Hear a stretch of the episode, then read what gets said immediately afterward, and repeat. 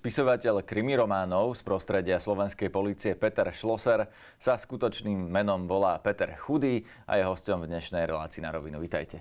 Ďakujem za pozvanie. Ešte pre e, divákov a poslucháčov poviem, že ste spolu zakladali Národnú kriminálnu agentúru a následne ste boli jej vysokým funkcionárom do roku 2019.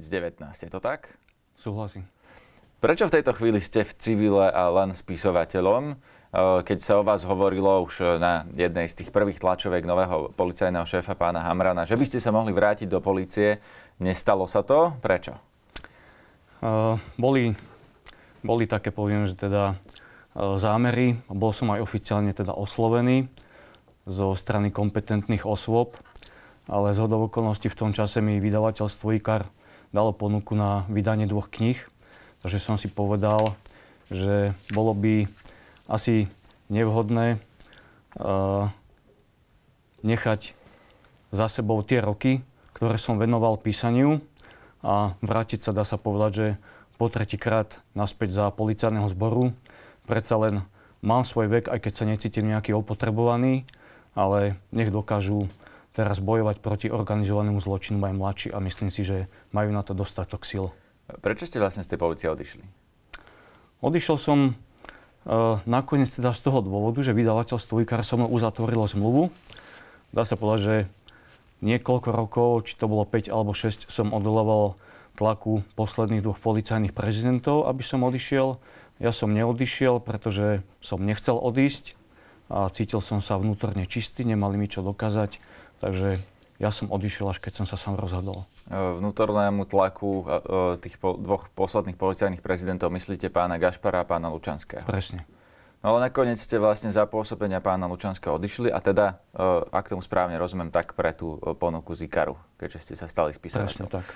Dobre, o slovenskej policii sa hovorí, že ju vlastne ovládajú klany, alebo minimálne ovládali, v tom si spravíme ešte poriadok, či to stále trvá. Vieme o Bederovcoch s Tiborom Gašparom, hovorí sa o ďalšom klane, ktorý teda vieme popísať okolo pána Lučanského. Vy vnímate tieto dva a ešte nejaký ďalší, ďalšiu skupinu? Neviem o žiadnej teda ďalšej skupine, keď ste pomenovali tieto nejaké dva klany. Eh, čo sa týka toho prvého klanu, ak ich môžeme nazvať eh, v úvodzovkách nejakí bederovci, eh, ja som sa vrátil naspäť do policie v roku 2012, kde som následne zastával tie pozície na NAKE a na iných útvaroch, ktoré na policajnom prezidiu. A v tom období dá sa povedať, že na začiatku som ešte, tak si myslím, že celkom dobre, alebo policajný prezident Gašpar celkom dobre vychádzal so mnou a pri takých osobných rozhovoroch, ktoré som s ním absolvoval v jeho kancelárii, mi raz odrazu začal rozprávať o jeho príbuzenskom vzťahu s, s Bederom, čo ma teda veľmi prekvapilo, veď každý, dá sa povedať, že či na NAKE alebo na policajnom prezidiu vedel, že akým spôsobom sa on za policajného prezidenta dostal. Čo to znamená, že každý to vedel? Každý vedel, že Norbert Beder vyberal policajného prezidenta, lebo e, bežná verejnosť sa to dozvedela možno niekedy po roku 2018 a vy ste to vedeli celé tie roky? Bol jeden taký policajt, ktorý je momentálne aj obvinený, e, Milan Mihálik sa volá, e, ktorý na začiatkoch, keď vznikala NAKA, alebo keď som sa vrátil, tak medzi kolegami, dá sa povedať, že verejne rozprával, že Beder nominoval Gašpar za policajného prezidenta, alebo mu pomohol nejakým spôsobom sa tam dostať. Milan Mihálik to je ten, čo má uh, fotku uh, uh, nielen teda s Norbertom Bederom, Presne. ale aj s ďalšími obvinenými osobami? V Zlatom kľúčiku. Dokonca v Zlatom kľúčiku. No a vy ste sa ako cítili ako policajt vtedy, ktorý ste vlastne s, spolu s Tiborom Gašparom a Petrom Hraškom spolu zakladali Národnú kriminálnu agentúru uh, a v zápäti sa dozviete, že vlastne celé e, vedenie policajného zboru je projekt oligarchu z Nitry? Tak s Petrom Hraškom nie. Ten tam vtedy vlastne ešte v tých začiatkoch nebol. E, myslím si, že ani nebol vtedy v policajnom zbore.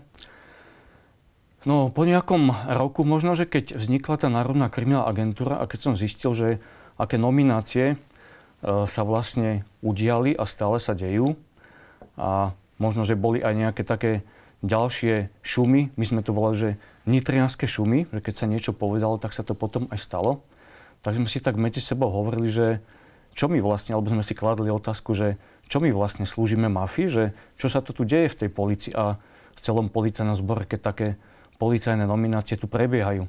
Môžem o jednej konkrétnej povedať. E, keď vznikala NAKA, sa spomínali prvé miesta, e, tie funkcionárske, že kto, ktoré obsadí, tak napríklad padlo vtedy meno, ktoré som ja prvýkrát počul, Robo Kramer. E, pýtal som sa jedného kolegu z Trenčina, pretože Kramer bol z Trenčina, kde teda pracoval, že kto to je. A on sa veľmi čudoval, že policajt s hodnosťou nadporučíka, ktorý bol operatívny pracovník, tak sa stane odrazu riaditeľom útvaru s celoslovenskou pôsobnosťou, ktorá má bojovať proti korupcii. A ešte mi vlastne on vtedy spomínal, že e, nesieha počlenky ani ďalšiemu nejakému kolegovi, ktorý na tej korupcii tiež ako operatívny pracovník dlho pôsobil.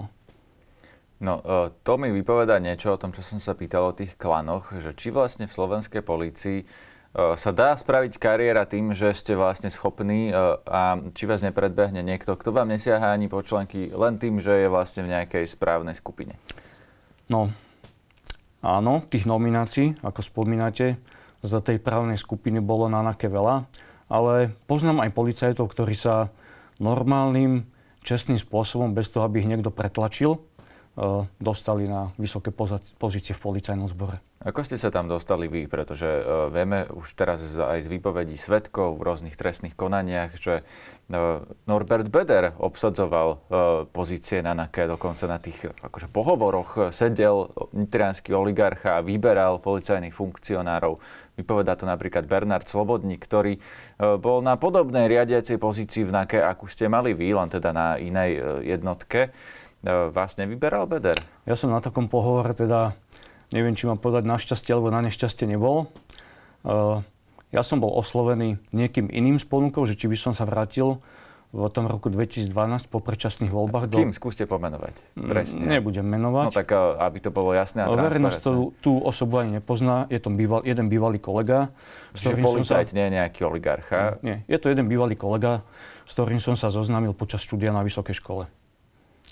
No. Rozumiem.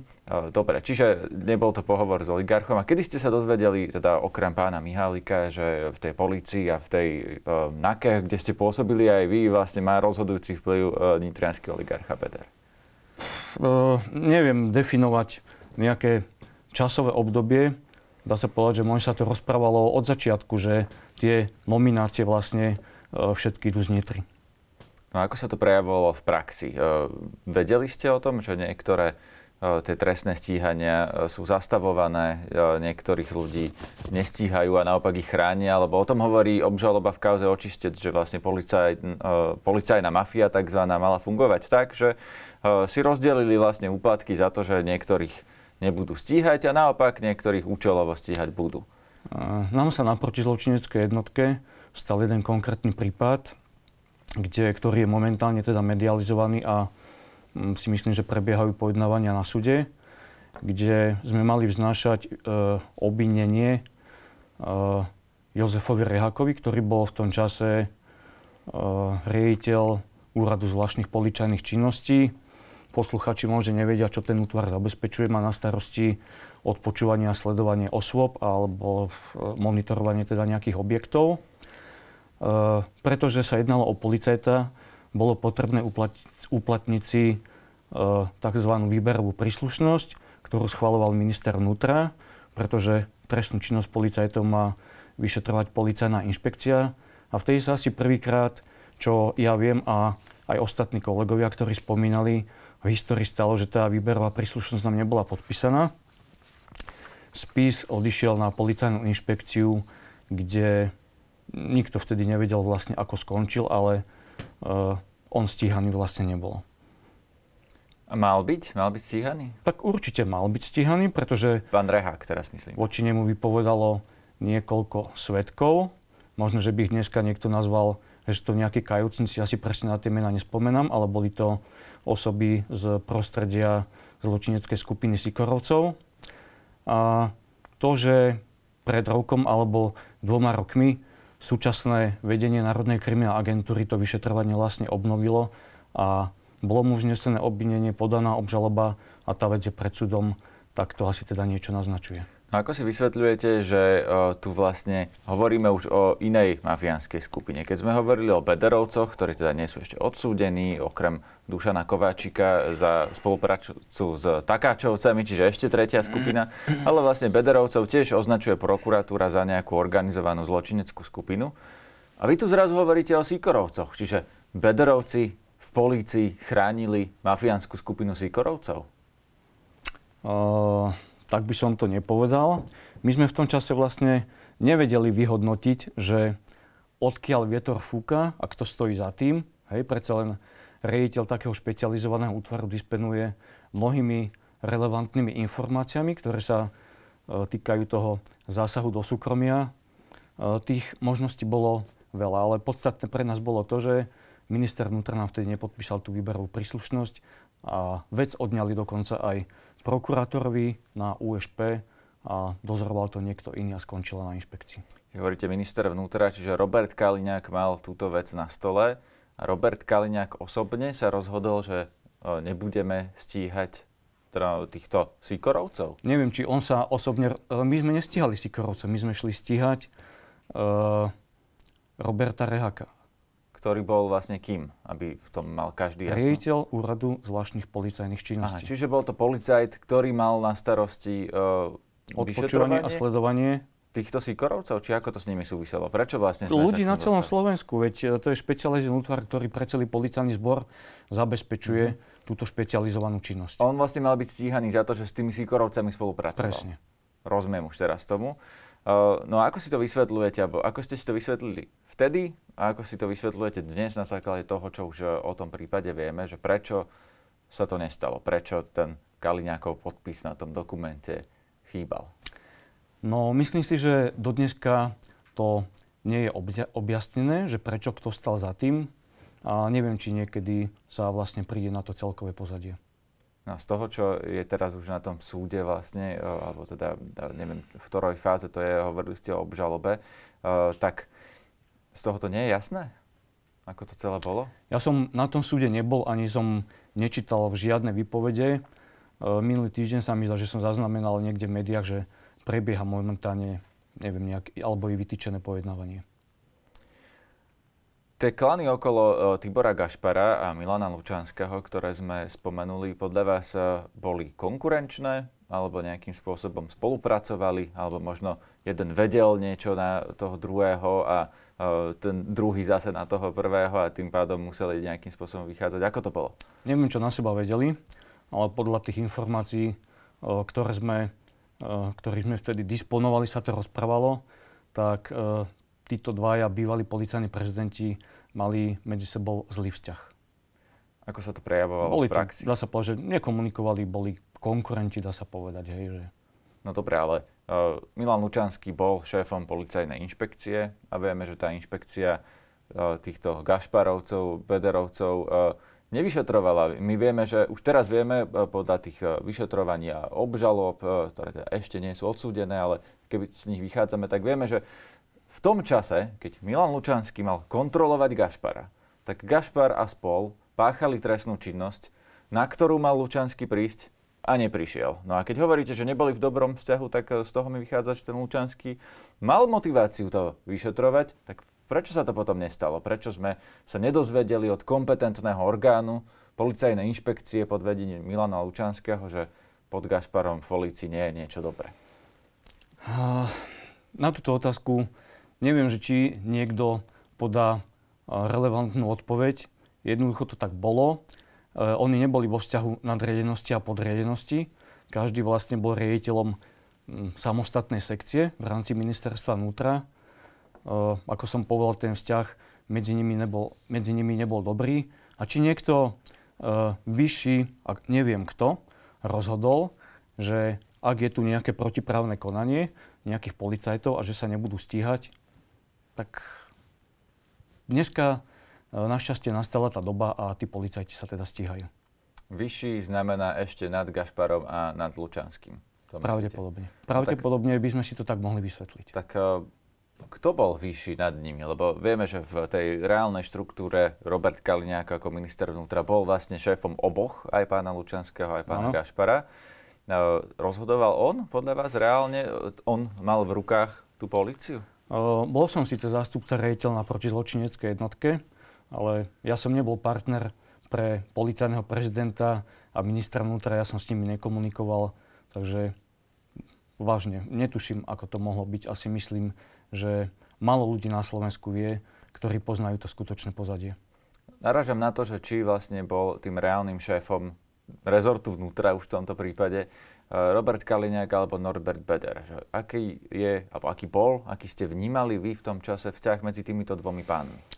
Ak je pravdou to, že Norbert Beder uh, nominoval nejakých ľudí na Národnú kriminálnu agentúru, o čom by mohlo napríklad svedčiť aj to, že už spomínaný Milan Mihalik sa stal v roku 2017 zástupcom rejiteľa Národnej jednotky finančnej policie, teda uh, Beďov Slobodníkov zástupca.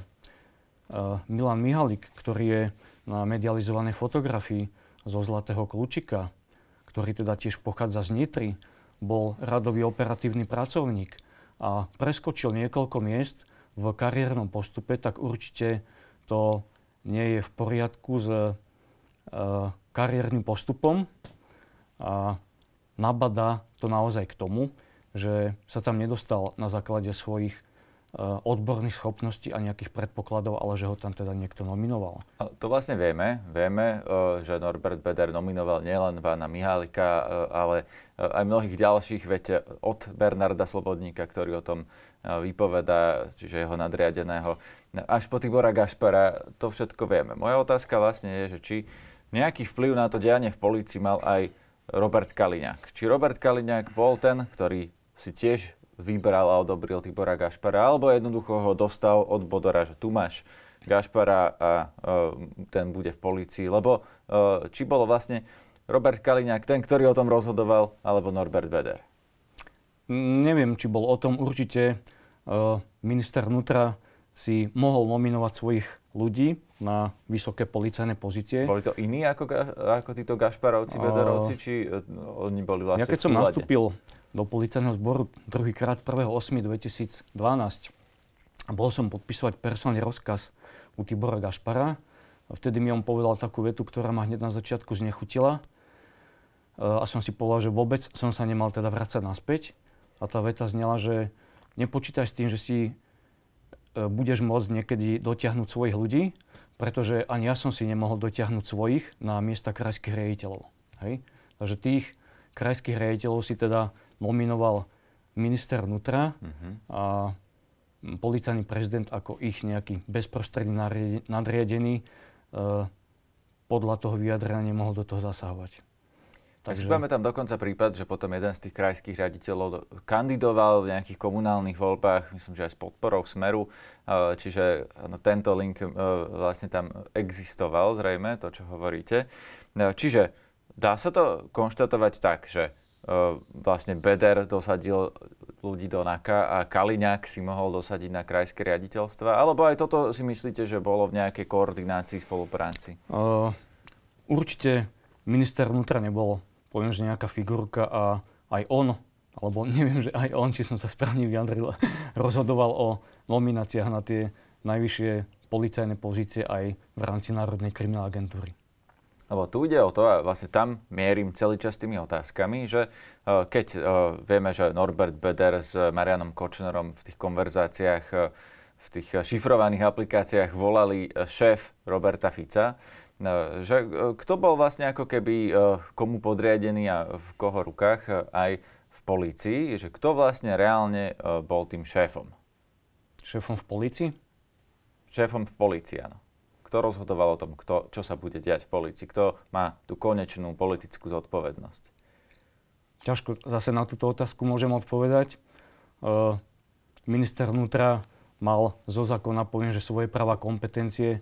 To, že Norbert Beder stal v pozadí a nominoval si na rôzne kľúčové pozície svojich ľudí, je v demokratickej spoločnosti jednoducho nepochopiteľné, ale bohužiaľ sa to teda stalo. Ale kto bol vyššie postavení, ťažko povedať. Mierim samozrejme tam, že toto všetko bolo predmetom vyšetrovania aj v kauze Sumrak, kde vlastne bol tam, vieme, že obvinený aj Robert Fico, aj Robert Kaliňák. No a e, nakoniec to skončilo tak, že to zastavil Maroš Žilinka, alebo teda generálna prokuratúra pod vedením Maroša Žilinku, aby sme boli presní, e, aj s argumentom, že vlastne ten súmrak, síce ako e, organizovaná zločinecká skupina, e, bolo teda na papieri napísaná e, na konci toho vyšetrovania, ale že vlastne oni boli len ako keby hlava, ktorej chýbala tá výkonná časť že vlastne tam boli len tí šéfovia a že organizovaná zločinecká skupina musí mať tú výkonnú časť a tá výkonná časť bola v tej kauze očistec, čiže ako keby v inom prípade, že o, tá hlava mala byť vlastne ten Fico, Kaliňák, e, Beder a tá výkonná časť o, e, boli títo policajti, ktorých ste aj vy poznali a spomínali. Nemalo sa toto spojiť? E, je to vôbec spojiteľné? Vnímali ste to tak, že súmrak a očistec je vlastne ten istý prípad? Ak by vyšetrovateľia, ktorí na týchto prípadoch pracovali, uh, mali také dôkazy, aby tieto dva prípady boli spojili, tak určite by to tak boli spravili. Asi mali teda na to nejaký dôvod, keď ich nespojili. Vy keby ste vyšetrovali niečo takéto, tak ste, boli ste na Národnej protizločineckej jednotke, toto je vlastne e, kauza organizovanej zločineckej skupiny, tak by ste to nespojili? Uh, záleží od tej dôkaznej situácie. Uh, jedna z tých možností je, že by sa to aj spoli, spojilo v určitom štádiu konania.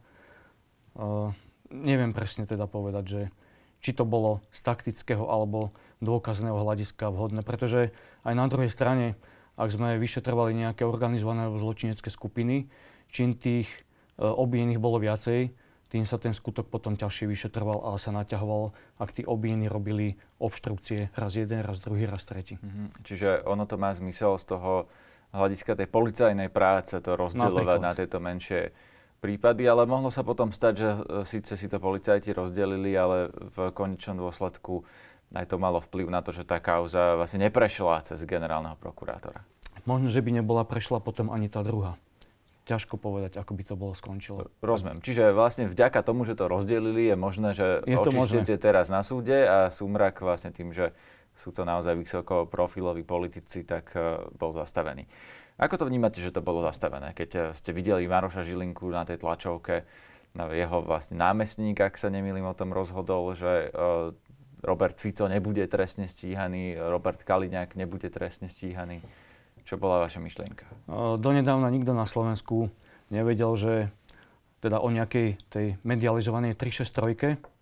Ja som počúval niekedy verejné vypočutie kandidátov na generálneho prokurátora a pamätám si na to, ako uh, súčasný generálny prokurátor hovoril, uh, negatívne sa vyjadroval na tú 363 Sám som bol nie jediný určite na Slovensku prekvapený z množstva prípadov, ktoré takýmto spôsobom skončili. Aj z tohto? Samozrejme. Dobre, e, tieto prípady vlastne vyšetrujú e, vyšetrovateľia NAKA, ktorých zrejme poznáte, pán Čurila a spol. A e, tí e, policajti sú často označovaní opozičnými politikmi, či už Smerom, alebo dokonca Borisom Kolárom, ktorý je teda koaličný politik, ale aj jeho nominanti boli e, na kou stíhaní, teda niektorí stále sú. Sú označovaní ako Čurilovci, ako nejaká ďalšia skupina, dokonca to Boris Kolár tak povedal, že vzniká tu nejaká ďalšia skupina v polícii. Vy to tak vnímate, že to okrem toho klanu Lučanský, klanu Gašpar, je tu nejaký ďalší nový? Viacej ľudí predo mnou už povedalo, že politici by nemali zasahovať do vyšetrovania a vyjadrovať sa k živým prípadom. Ja osobne poznám uh, pána Čurilu a aj ostatných kolegov na Národnej krimi agentúre, ktorí sú momentálne v jej vedení. Uh, považujem ich všetkých za čestných, poctivých a odborne zdatných ľudí a policajtov. Uh, ak niekto tvrdí, že tieto kauzy boli nejakými politikmi ovplyvňované, podľa toho, ako ja poznám týchto policajtov, ak by ich nejaký politik ovplyvňoval, to je jedno, alebo policajný prezident, alebo minister vnútra, tak by určite, poviem, spravili to, že by z toho vyhotovili nejaký písomný záznam a posunuli by ho na kompetentné orgány, napríklad na úrad špecializovanej prokuratúry.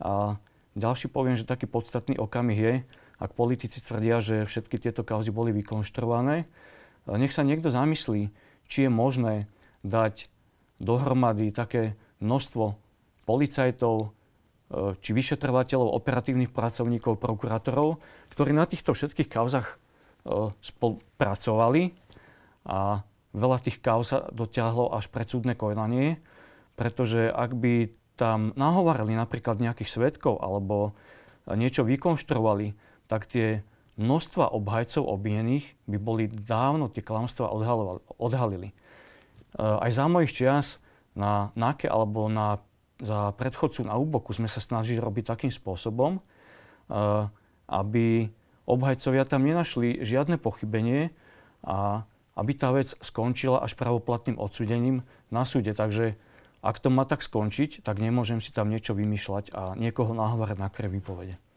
Robert Fico na tlačovkách máva tými ich e, odposluchmi tých policajtov, e, kde vlastne sa dohadujú, že ako to teda spravia, ktorý paragraf tam e, napíšu a tak ďalej. To vnímate ako? To je normálny legitímny postup tých policajtov, že aj vy ste sa v kanceláriách takto rozprávali o tom, že ktorý paragraf komu napíšete, alebo je to vlastne niečo, čo mohlo byť za čiarou? Myslíte tá komunikácia policajtov? Áno, tý, e, komunikácia policajtov, ktorú mali odposluch vo svojich kanceláriách. Robert Fico tým teraz operuje, že pozrite sa, ako sa tu na nás chystali. Tá e, komunikácia policajtov je bežná.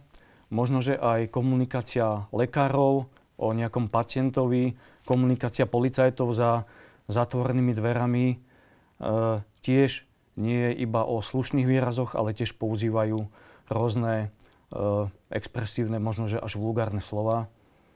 Je to eh, pracovná komunikácia eh, za účelom dosiahnutia nejakého objektívneho zistenia pravdy. Objektívneho zistenia. Čiže to, čo sme počuli na tých nahrávkach, pre vás nie je nejaká manipulácia a nejaké našívanie konkrétneho trestného činu na konkrétneho páchateľa? A dneska som zaznamenal v médiách v súvislosti s vyjadrením jedného z vyšetrovateľov, ktorý mal vznesené obvinenie, že policajná inšpekcia v rámci odpočúvania tých kancelárskych priestorov e, zle prepísala vlastne tú nahrávku a z toho vyjadrenia toho vyšetrovateľa e, e, tá, tá, ten skutočný prepis nahrávky vlastne dokazuje, že on nechcel manipulovať nejaké vyšetrenie. Bolo tam použité slovo Ježiško v tej vete, neviem momentálne presne zopakovať. Áno, ja viem, že tam bol nejaký takýto uh, komplexný a metaforický výraz. Uh, dobre, tak uh, v zásade ďakujem vám za rozhovor. Ja ďakujem za pozvanie.